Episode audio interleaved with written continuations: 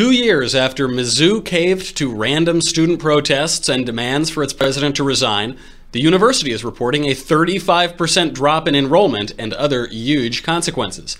We'll analyze the costs of coddling. Plus, roaming millennial Antonia Okafor and conservative millennial Allie Stuckey on an all woman panel of deplorables to talk Afghanistan, the health effects of a mean boss on employee health, and Steve Mnuchin's rich wife. I'm Michael Knowles. This is The Michael Knowles Show.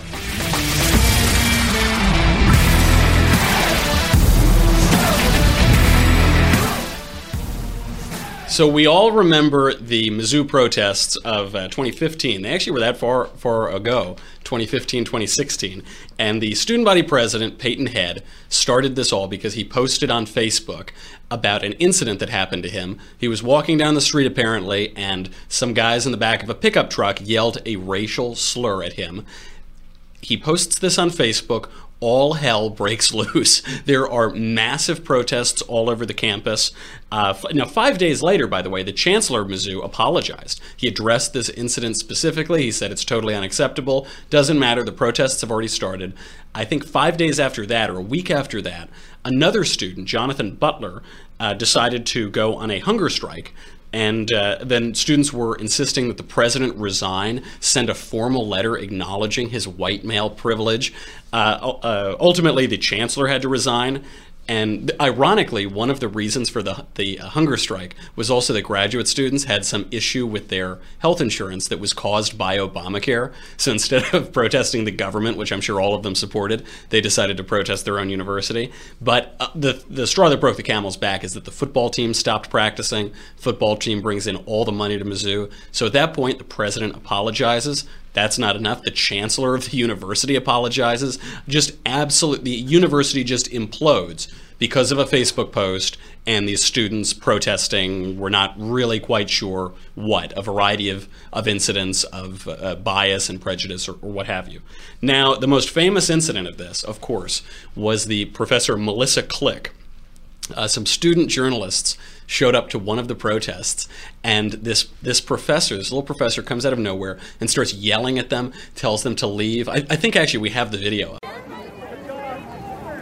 Hi, media. Can I talk to you? No, you need no. to get out. Well, you need to get out. No, I don't. You need to get out. I actually don't. All right. Hey, who wants to help me get this reporter out of here? I need some muscle over here. You need to back up if you're with the media. You're with the media. You got to back up behind those signs. That's what those signs you say. You need to back up. Respect the students. I am a student. You and I, I do my job. They have asked you to respect their space. Move These students back. are. I'm not pushing you. Well, okay, well then we will just block you. you need to stop out of here now. Students, can you tell him how You don't have a right to take our photos. No, you have a right to use First Amendment that protects you standing here. No, I do. I do have the photo. I do have the right to take photos.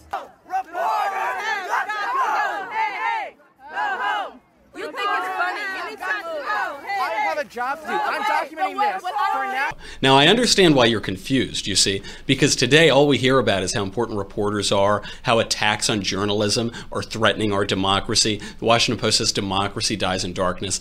I understand your confusion. The difference is that now a Republican is president. You see, when a Republican is president, then the media is the most important, the news media are the most important people in the country. They speak truth to power, they hold people accountable. But, but, this is very different than when Democrats are in the White House. When Democrats are in the White House, reporters need to go away and, and professors call in muscle to beat them up and get them out of student protests. So eventually, eventually, Melissa Click, this professor, was fired. Yeah. And I, finally, it took it actually took a while to get her fired.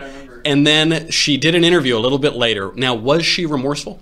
Were you appalled by your behavior when you watched the video?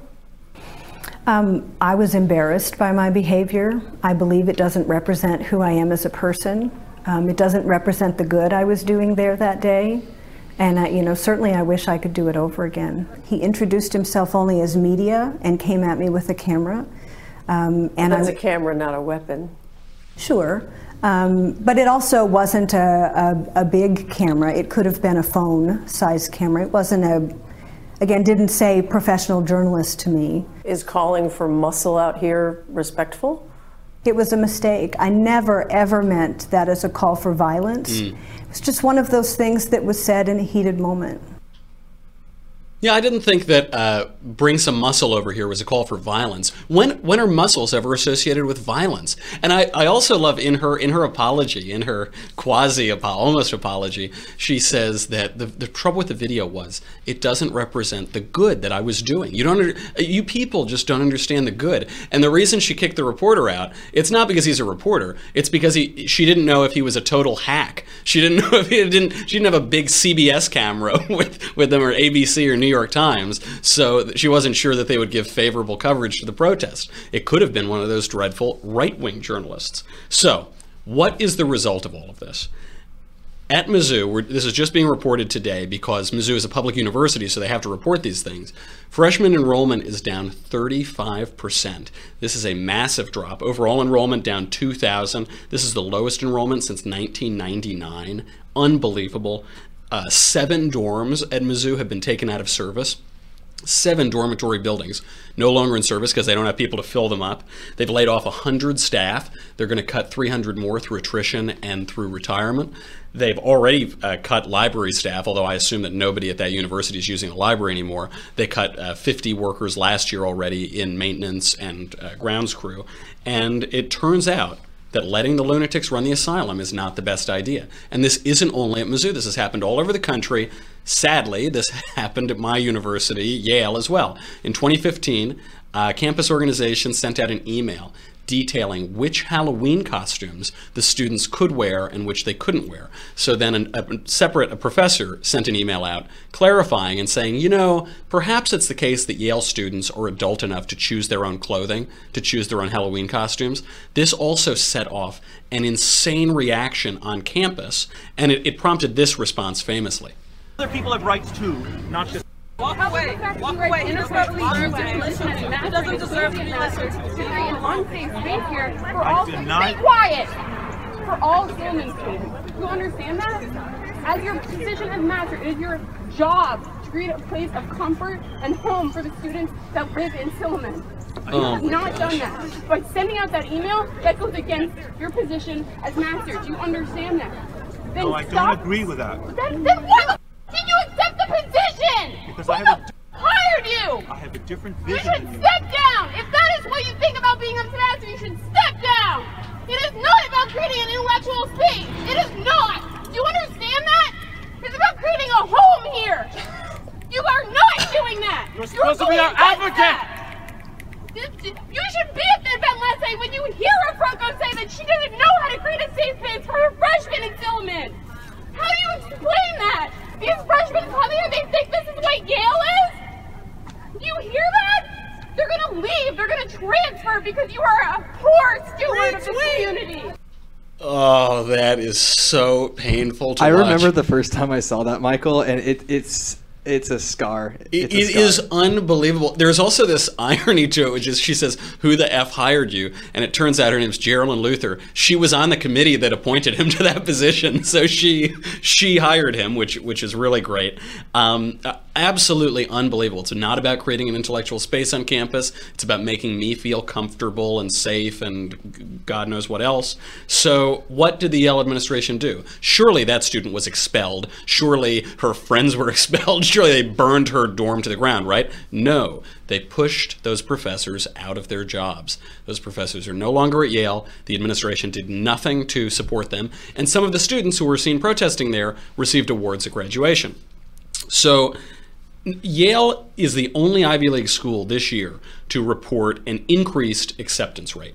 Now, unlike Mizzou, Yale doesn't need to disclose its records, so we don't really know what's hidden in there. But it's the only one of these universities to uh, re- report that it increased the, the rate of the number of students that it took in this year One wonders if part of the reason for that is they didn't know how many people would say no. When you, very often, if you apply to Yale, you're also applying to Harvard or Princeton or Dartmouth or whatever. And they might have, it seems to me perfectly reasonable that they increased that rate because they thought that there would be a backlash to this. And if we knew what their records were, I think probably we would see that. I was back at Yale a couple months ago. Every student, regardless of political affiliation, all of the alumni, they were disgusted by what was going on and the failure of the administration. Now, not all universities are like this. There is a magical university in Indiana called Purdue, and the former governor there, Mitch Daniels, uh, is the uh, he's the president of Purdue. There was some of this craziness that happened on campus around the time that this was happening at Mizzou and at Yale, and he invited the Social Justice Club of students into his office. They said to him specifically, "This is not a negotiation. Here are our demands." His response to them was, you're right about one thing. This is not a negotiation. he essentially told these kids to sit down and shut up and do their schoolwork and try to graduate. After he took that strong stance, you never heard from these kids again. Uh, at U Chicago is another great school. In their letter to freshman students, in their letter to incoming students, they took this on, they preempted this whole issue. Quote, our commitment to academic freedom means that we do not support so called trigger warnings we do not cancel invited speakers because their topics might prove controversial, and we do not condone the creation of intellectual safe spaces where individuals can retreat from ideas and perspectives at odds with their own. Wonderful defense of uh, the academy out of University of Chicago of intellectual freedom there, and we haven't heard a peep from them since. Turns out when the adults stand up to these kids, they sit down and listen. Now, as long as these elite universities are going to cave to students, I think they're going to expect more damage to their bottom line, just like we can see at Mizzou and we can infer from Yale. And we're going to see a next generation of allegedly educated Americans who look like this. Keep your comments to the Q&A section. Keep your hate speech out of this campus! Keep your hate speech out of this campus! Keep your hate speech out of this campus! Keep your hate speech out of this campus! Utter madness. You're not welcome here! These are quiet voices, please. Calm down. Stop talking to us like children! Keep your mouth Stop talking to us like. Why are you talking to us like children? I can't. I can't imagine. I love that video so much. It's so awful, but I love it so much. Okay, with that, we have to bring on our panel. I am so lucky today. I've been asking for this since the show started, and we finally have an all woman panel of deplorables. We have roaming millennial, conservative millennial Allie Stuckey, and Antonia Okafor. How wonderful. Now, we were all in college relatively recently. Ali, what is the best strategy to stop all of the nonsense on campus? Okay, I'm so sorry, but I have not heard anything that we've talked about for the past three minutes, and so I'm still going to need like a little more context. I have no idea what this conversation has been so far. that is, So uh, that's fair enough. Uh, you know, I've been here for the last three minutes, and I still don't really know what's causing all of it. Uh, we're talking Okay, about the craziness on college campuses, the Triggly Craziness puffs. on college campuses. Yeah. And how we know that this, the universities that have been successful are the ones that have put their foot down and stopped these kids from wreaking havoc. So why aren't the other universities like Yale and Mizzou, why don't they have adults step up and uh, even just to protect their own jobs? Well, I think it's the scariness that identity politics presents because it's not really become about what's logical, what's right, what's wrong anymore. It used to just kind of be a given that if you were in a position of authority, you get to dictate what a student does or does not do. But now our identities are so tied to Mm. these ideas of being tolerant or being empathetic or compassionate, all of these words that liberals have completely monopolized, that we're almost scared to assert any kind of definition of right or wrong because everything's relative, everything is subjective. And it, it just creates this kind of atmosphere and environment of anarchy. And that's exactly what we're seeing at places like Mizzou, at Yale, at Harvard, when there is no truth. Everyone lives in this post truth world. Um, and you see the behavior follow suit, unfortunately. The, absolutely. And there's also this identity issue of the professor and the student. Those used to be identities that you would have on campus. And as a student, your professor was your better. But now there is a notion that we have these other intersectional identities that give some kid the right to shriek profanities at her professor. Yes, yes, absolutely. And it, you're right. The idea of authority has even been blurred. Every line of identity has been blurred, whether you're talking about gender roles or politics, but especially this idea of authority. And it used to be that questioning authority was a good thing, somewhere where you could you could go to a college and you would be intellectually challenged. But now, instead of going into a classroom and expecting to be intellectually challenged by a professor, you are intellectually coddled. Um, and so not only are we skewing this idea of authority when it comes to administration being able to tell us what's right or what's wrong, but also when we walk into a classroom as a liberal millennial, we expect to be able to tell our professors what they should be able to tell us. Um, we, the students, are the ones who now dictate, okay, this is what I want to hear, this is what I want to learn. If you say anything outside of what I already believe, I'm going to protest and cry about it. Right. I mean, the teachers are to learning from their students. Right, that's the right. the teachers are there just to learn from these students. I know I agree with these blurring identities. Even just these glasses have dramatically blurred the difference in identity between me and Rachel Maddow. Antonia, you are a campus carry activist. So, if these kids are incapable of choosing their own Halloween costumes without bursting into tears and throwing temper tantrums, isn't that the best argument yet to keep guns out of their hands?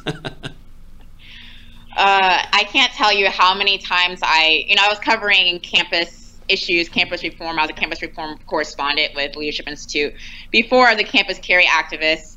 Um, and it's really hard to know what's going on on college campuses and then at the same time say, well, they're not children, uh, they're adults, and just, just they can actually take care of themselves. Now, I will say, though, the people who are going to actually have a gun on campus, uh, they're not these you know, liberal snowflakes. I'm going to say that. Um, they're most likely not going to have a gun. They don't want a gun, and they don't want me to have a gun either. So uh, I'll, I will differentiate between those two because most of the time um, it's someone who's responsible, who can take someone else's opinion and accept it and not use their firearm to.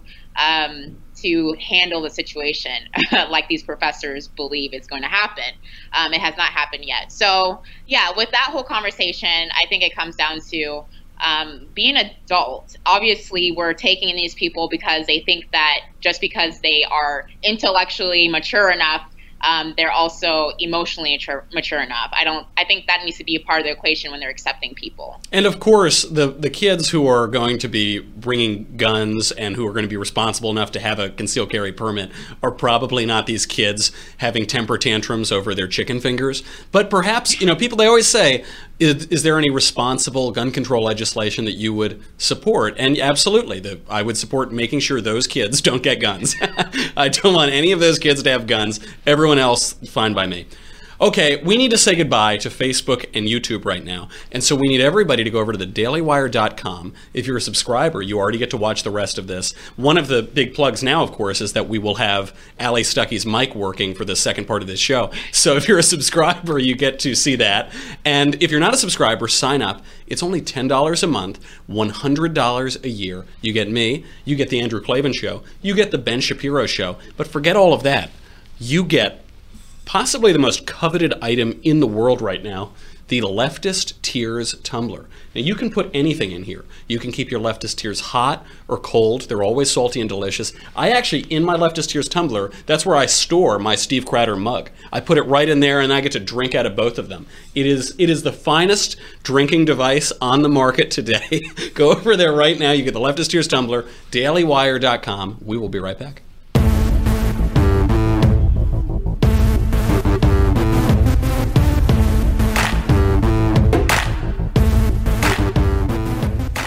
Last night, President Trump gave a bombshell uh, speech. Luckily, he was not blinded from looking at the eclipse yesterday, which is such a wonderful Trumpian move. They tell you don't look at the eclipse, he just stares right at it, stares down that fake news media. Totally fine, didn't go blind. So he gives this speech last night to announce his new strategy in Afghanistan. Let's play it. The American people are weary of war without victory. Nowhere is this more evident than with the war in Afghanistan. My original instinct was to pull out. And historically, I like following my instincts. But all my life, I've heard that decisions are much different when you sit behind the desk in the Oval Office. The consequences of a rapid exit are both predictable and unacceptable. We will not talk about numbers of troops or our plans for further military activities. Conditions on the ground, not arbitrary timetables, will guide our strategy from now on. Now, Breitbart, under the new leadership, the new old leadership of recently departed White House strategist Steve Bannon, is hammering Trump for this. They're blaming this on McMaster. They're saying that this is more uh, similar to Barack Obama's strategy than to some new plan. Uh, Roaming, is this the beginning of the long awaited left wing turn for President Trump? Well, this is something that I actually feel really conflicted about. So I'm very much not a neoconservative. Uh, I don't believe that we should be exporting democracy. I don't believe that we should be nation building, and that's something that President Trump campaigned against. And you know, to be fair, that is something that he said that we weren't going to be doing in this speech, right? He said this is not going to be nation building. However, sounds a lot like nation building, um, which is which is hard because you know if you actually listen to what the generals are saying, and you know obviously they should know best about the situation. They don't want a immediate and full withdrawal. And you know, we see looking at ISIS what happens when the U.S. kind of leaves and creates a power vacuum in these countries. Uh, I think what we don't want right now is to take an already bad situation and create, you know, ISIS part two.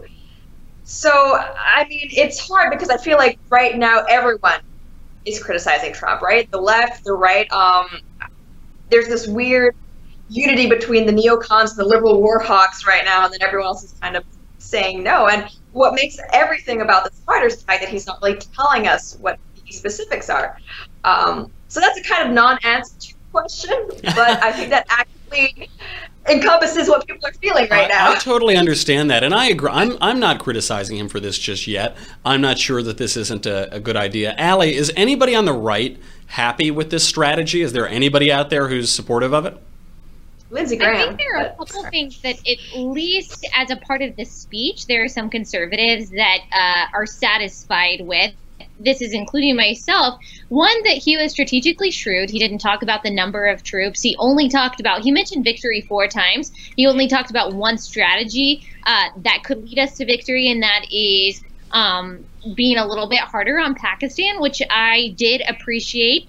And then I also appreciated that for really for maybe the first time that he owned that he has evolved in a position from the time mm. from before he took office until now that he realized that being in the Oval Office making decisions is a little bit different than making decisions on Twitter from the outside. I really appreciated that kind of peek into his humility, and it made me feel like whether you agree with his decision or not, that he did very strategically and very deliberately um, think about the best strategy going forward. And something else that I appreciated about this that I think other conservatives appreciate too, I know Paul Ryan said it in his town hall, that we don't want all of this work for the past 16 years that we've done in Afghanistan to be completely in vain. Mm-hmm. Um, I don't know exactly what the catastrophic results would be if we completely pulled out. That kind of seems like the the easiest or the best thing to do right now. However, I, however, we don't want to forsake the goal that we had when we went in in the first place. We don't want it all to be for naught.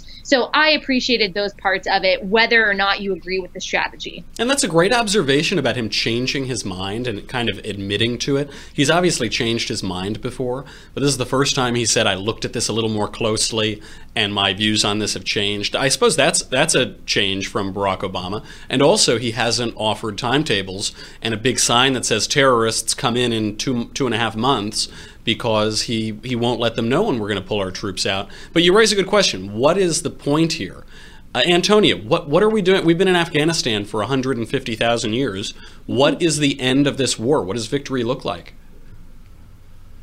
I think that's the whole problem here is that people never knew what the end looks like. Mm. And so people, you know, Barack Obama, um, when he decided, okay, let's pull out, well, most people didn't like the idea if they our actual military had some semblance of foreign policy. They didn't see that in history working out. Um, and then also strategically, that didn't work didn't work out anyways because we see like what happened in Iraq that didn't work out well. Um, you know, places like or people like ISIS just took that place when we left. So um, or when some when a foreign um, a foreign country left. So I think it's that people are upset with that, but more on the libertarian side, I think a lot of libertarians are upset just because that was the one thing with Donald Trump that they could, you know, get behind. You know, that he was going to finally leave.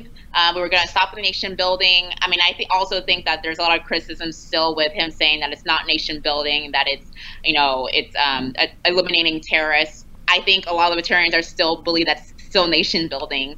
Um, so I think with the conservatarians, the young generation that tr- tend to lean more libertarian, especially on this issue, um, he's going to have a hard time, and in the future, it's going to be brought up when he is running for president again. Of course, and much like his predecessor who ran against war, he uh, it's a little more complicated with Barack Obama because he decided that Iraq was a bad war and Afghanistan was a good war for some reason. But uh, much like his predecessor who ran against war, it seems that President Trump, when he looks at geopolitics, is understanding that we need to have a military presence in more place, places that he would perhaps prefer. Roaming, is this just more Obama? Are we getting Barack Obama's third term in foreign policy? Well, I certainly hope not. And like Allie mentioned, the fact that he is keeping some things that are more strategic private, you know, not announcing to our enemies, hey, BT dubs, if you just sit tight until this date, we'll be gone so you can, you know, kind of do whatever you want. I think that is an improvement.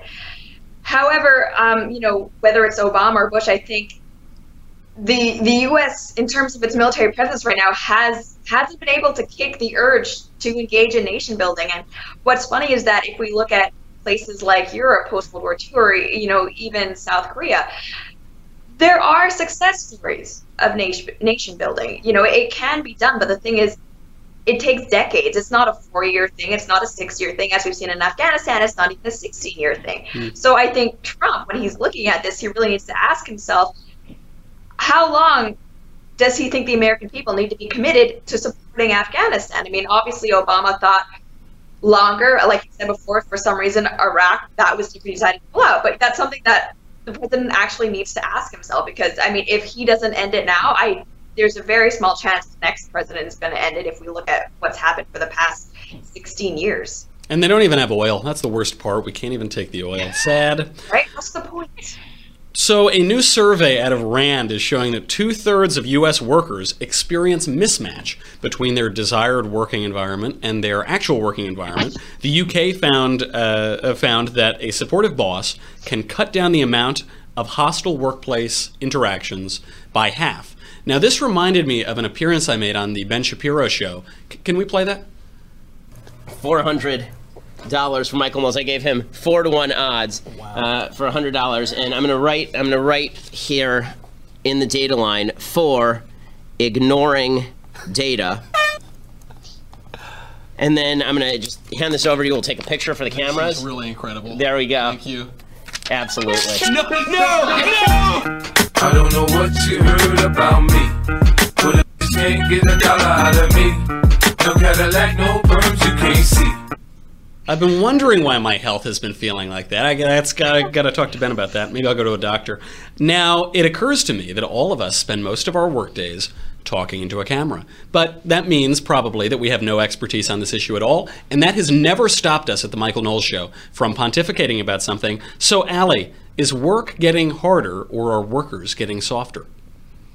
Okay, that's a great question. But let me tell you the part of this article that bothered me the most. And maybe you're going to get to this, so I'm sorry if I'm jumping the gun. I defer The to you article- in all the things. part of the article that bothered me the most was that it looked at okay, is it better to be in a job where you're not happy or that's an unhealthy work environment, or is it better to be totally unemployed? And to answer the question, I think it's I think it's that the worker is getting softer because what the argument that they made is that it's not necessarily worse to have no job. That you might be psychologically better off not having a job and living off your welfare check than actually making money for yourself. That is so sad to me that that is our highest priority that people are psychologically content and happy and that they're not challenged at all whether they have a job or not that they're actually almost encouraging unemployment for your well-being rather than making a living. That's where our priorities are as a society, and that makes me really sad. And they're not the first people to do this. People have been talking, a lot of tech giants are talking about this, but even conservatives like Charles Murray are talking about in our new economy where we'll have more wealth generated by fewer people, maybe we need a universal, a universal basic income where people stay home and they get paid by the government not to work. Antonia, is this an argument for the universal basic income? Because I notice that I can't sit around and drink martinis here and watch reruns of All in the Family, but I can do that when I'm not working. Is that a good argument? oh yeah, I still remember when I interned in the Senate in 2014, and uh, one of the committee hearings, they're like, "Oh my gosh, I'm so glad Obamacare is is happening now. You know, we only have to work 30 d- days a week now. That you know, that mom. I think actually people talked about this too. Like that mom who's been wanting to like start, you know, like that knit." Yeah. Like that knitting business or something can finally do that now. She can finally do that because at 40 it was just too much for her. Um, I put my I knitting think- business off for years. Finally. exactly. I mean, everyone knows that's so 90s. There's no profits in that. The margins are so slim. Um, so exactly. I mean, that's the whole point is that people are rewarding those who don't work. Um, I think it's hard because we see people like Mark Zuckerberg and um, you know, and Bill Gates and, and these people who and Steve Jobs, who, if you look at their history, they actually like left school uh, and use that free time in order to be able to to start their businesses. I mean, that's great if you went to Harvard or you know, Michael, you went you went to Yale. I mean, you can write books where you don't actually have to write them. Luckily, I was able to leave before all the Trigglypuff and the shrieking happened. So I, if that were going on, I probably would have left too. Oh, really? Okay. Yeah, we'll see. I have a feeling that's not that's not what what happened. But this, you and your, I, I, like I said before, your Ivy League privilege. Unless you have that Ivy League privilege, then you should be working and working full time and stop lowering the the hours as if it's going to help anything. It's not. If you don't have an idea by now, it's it's probably not going to go into fruition. I remember Sounds like you're trying to oppress the proletariat there. I don't know about that. Oh, oh, I, I think I'm fine. That's Antonia's full time job is just oppressing the proletariat. But this does remind me uh, during the Obamacare debates, one of the arguments, well, I think Nancy Pelosi said this, that now you've always wanted to go be a poet, but you have to do your job to get health insurance, and now you can you can finally be a poet. And she must have forgotten that all poetry now is terrible and, and most people are certainly terrible poets that it, it brings up this interesting question from the earliest human civilizations until about five minutes ago, work was considered to be central to the human condition. God makes Adam work in the Garden of Eden, and now are, are we viewing work differently as a society? Roaming, what do you think? Well, actually, uh, before I started YouTube, I was doing a lot of work in human resources management and uh, strategic leadership. So this is actually something I have many, many opinions about. And if you look at a bunch of surveys, like like you said, Rand does some, uh, SHRM also does some.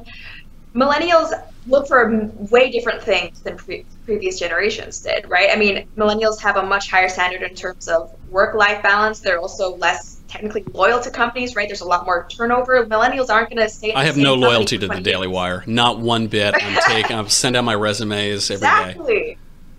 Right? We're, we're in it for ourselves. We'll, we'll take whichever job has the most benefits and the least working hours.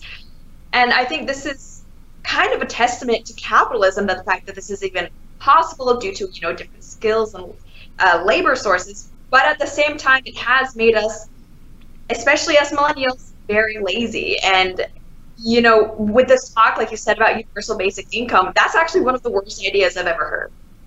Um, like, turning all money into Play-Doh is as bad of an idea in my head. Like those those are equal, equally crazy things. That's true. It reminds me uh, during uh, breaks from college or vacation from work or something, for the first two or three days, I'll feel great. And I'll drink my little martini and watch my own family reruns, and I feel good. My body feels good. By the third to fifth day, I have melded with the couch. I have become part leather and part cushion, and I can't move. I'm on the brink of death there has to be something good for man about working. I think that's why that's why it's talked about in Genesis. But I don't know. I don't. Uh, when I, when I am working, I'd like to be doing something else. A terrible conflict in the heart of man. Speaking of people who've worked a lot and made a lot of money, Treasury Secretary Steve Mnuchin, uh, his wife, the Scottish actress Louise Linton, has gotten into Instagram fights recently over her glamorous lifestyle, and this is causing trouble for Steve. Uh, I, for one, am shocked, of course, that an ex Goldman Sachs, now Treasury Secretary's rich, gorgeous actress wife might be out of touch with the American people. But she wrote on Instagram, quote, Do you think the U.S. government paid for our honeymoon or personal travel? La la la. Have you given more to the economy than me and my husband, either as an individual earner in taxes or in self sacrifice to your country? I'm pretty sure we paid more taxes toward our day trip than you did. This was in response to some woman taking issue with her traveling on a plane for some business trip with her husband. Allie, does she have a point? Okay, well, I did not like, I, I don't like, period, people bragging about their various possessions or their wealth on social media. That's just a personal preference, especially when you hashtag all of your designers. Like, I would love for like a common person like me to do that, like hashtag Target, hashtag Walmart, hashtag Old just, Navy. yeah, hashtag Old Navy, hashtag Gap to see what people say. So, was this braggadocious? Absolutely. Was it kind of inappropriate and tactless for the wife of um, a government employee? Yes. But she does have a point. Does the government pay for their personal trips? No. Does the government pay for their work trips? Yes.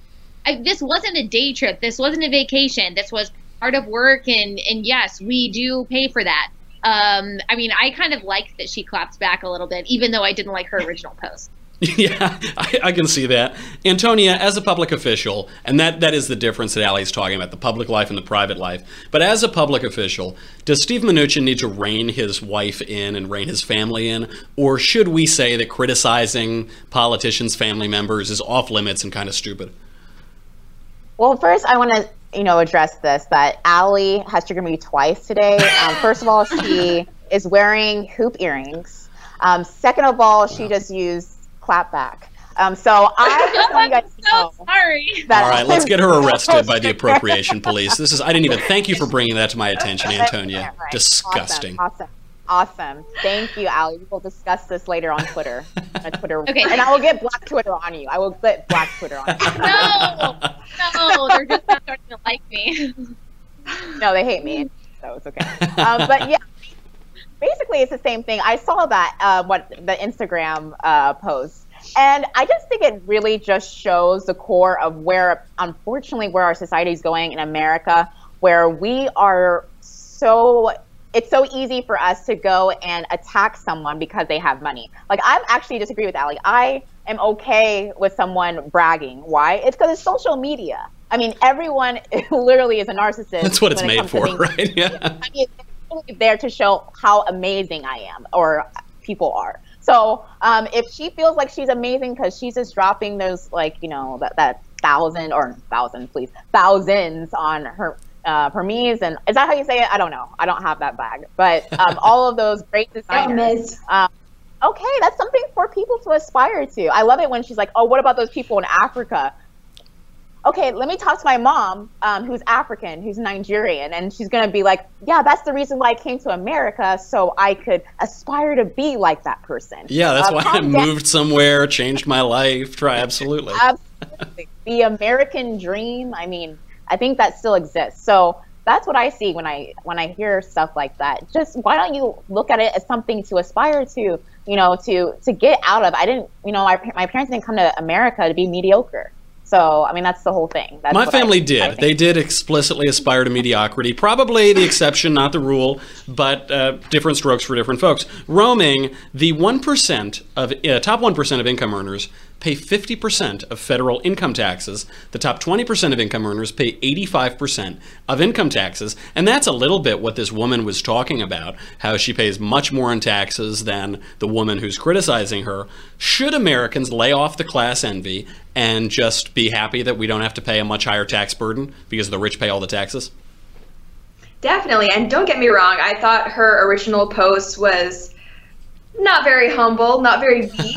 but you know that woman's comment, I did, I did think it kind of crossed the line, right? I mean, like I think her name Louise mentioned, they're independently wealthy, right? They haven't gained their wealth through this government job. Uh, her expensive outfit was not paid for by taxpayers, so I don't really think it's anybody's business. That being said, I think overall this story's kind of been hyped up, but really it's just women being catty on Instagram, which is nothing new. That that's the only reason I log on to Instagram is to watch women be catty with one another. But you're right; it isn't like the Clintons. You know, this is Steve Mnuchin made his money as a banker and as a film producer. Louise, his wife, is a is a Scottish film actress. So they it's not like they were just trading in government favors to make all of their money. Right. So uh, you know, this is a case where I think she was. I think she handled it very poorly, but she's absolutely right. She doesn't have to account to these strangers on the internet for her wardrobe that she's purchased with her own money or her husband's own money. I don't. I don't know about that. But it's, yeah, something tells me the latter. But sure, yeah, it's they're a, they're a couple now. Man and woman have joined together to make one flesh. You do you, Louise. That's that's what we say on our panel. Okay, I've got to say goodbye to the first and hopefully eternal all-female panel of deplorables. We have Antonia Okafor, conservative millennial Allie Stuckey, and roaming millennial. Now it is time for my smart glasses and the final thought.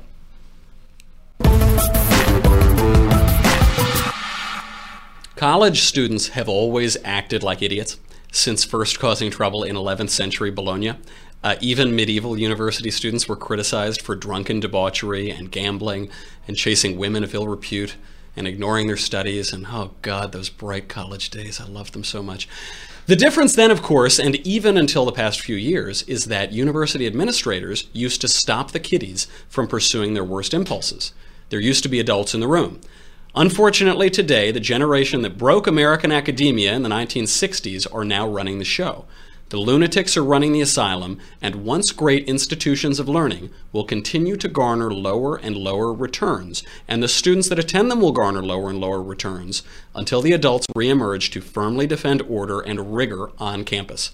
With that, I'm Michael Knowles. This is The Michael Knowles Show. Come back tomorrow. We'll do it all again.